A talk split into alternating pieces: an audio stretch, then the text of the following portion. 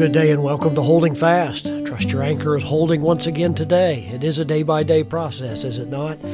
Of continual dependence and reliance on the grace of God in order for me to live up to my high calling of God in Christ Jesus. The Apostle Paul was familiar with that struggle and encouraged us in Philippians chapter 3 to labor uh, as an athlete would, to put in incredible effort to be able to glorify the living God and be worthy of that calling.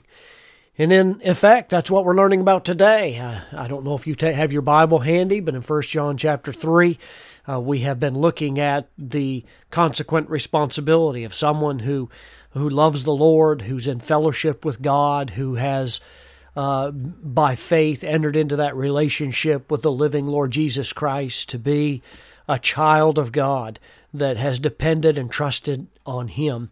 We have learned that that's a great love that has been, been bestowed on everybody who comes to know the Lord. We have discovered that the Father bestowed that on us, even though it's undeserving and unmerited in any way. Uh, that's what staggers us about God's love even more. And then that we should be able to be called the sons of God, a sonship that is beyond remarkable, that really is staggering to the person who considers the love of God towards us, children of flesh, uh, fallen, broken, uh, a tendency always to do wrong instead of right. Uh, but yet, those that put their faith in Christ, who are trusting in Him, are called the sons of God. Uh, what a what a remarkable statement that is. The world doesn't like that. Uh, the world doesn't know you. All of a sudden, you become alienated. Uh, you become uh, a thing to be marveled at by the world that we live in today. Somebody who uh, can convincingly say and with confidence that uh, I am a son of God. The world just looks at that and thinks that that's bewildering and foolishness uh, that we could be even called that. And he said in verse 2 of 1 John 3 that we are the sons of God now and we know it, although we don't really understand all the implications of it. Uh, it doesn't appear what we shall be, even though right now we have the confidence and the reality of a present salvation. It's not all completely done. We have been converted, we have been justified, we have been uh, we have been declared righteous in all our ways. Uh, we are being sanctified as God leads us along to grow in our faith. One day we will be glorified completely, and that's what this verse is hinting at in verse 2 in 1 John 3. It says, It doth not yet appear what we shall be. One day uh, we will know more fully than we could ever know down here. Uh, we know the Bible says that when he shall appear, we shall be like him, for we shall see him as he is. We long for that time. We have an expectant hope about it. Uh, when Christ appears, we'll see him in all of his glory and his majesty, see him in all of his purity. And the Bible says, We shall be like him, for we shall see him as he is. That these old frames of earth uh, that are frail and broken, subject to disease, will all of a sudden be changed, and it'll be changed into the image of our Savior in heaven. Uh, we'll receive new bodies. We will have a new existence that is not characterized by decay and failure. Our bodies are breaking down now. Uh, we all become a parent of that from one time to another. I know in the past month it's been a great struggle for me physically, suffering from uh, health uh, uh issues that just uh, baffle you, but it really makes you aware of your humanity and the the brevity of life, and uh, one day we look forward when our bodies will no longer break down in that manner. Verse 3 goes on, though, to, say that even though we may be children of God, we may be children of God, but that comes with responsibilities. If you're a genuine child of God, then God holds you to a specific responsibility before Him. And this is an, an area where many people really fail to be taught and to understand, and they stumble and stagger along in the immaturity of their uh, their life and of their relationship with God. Uh, God calls you as a child of God to have the responsibility to work out your salvation.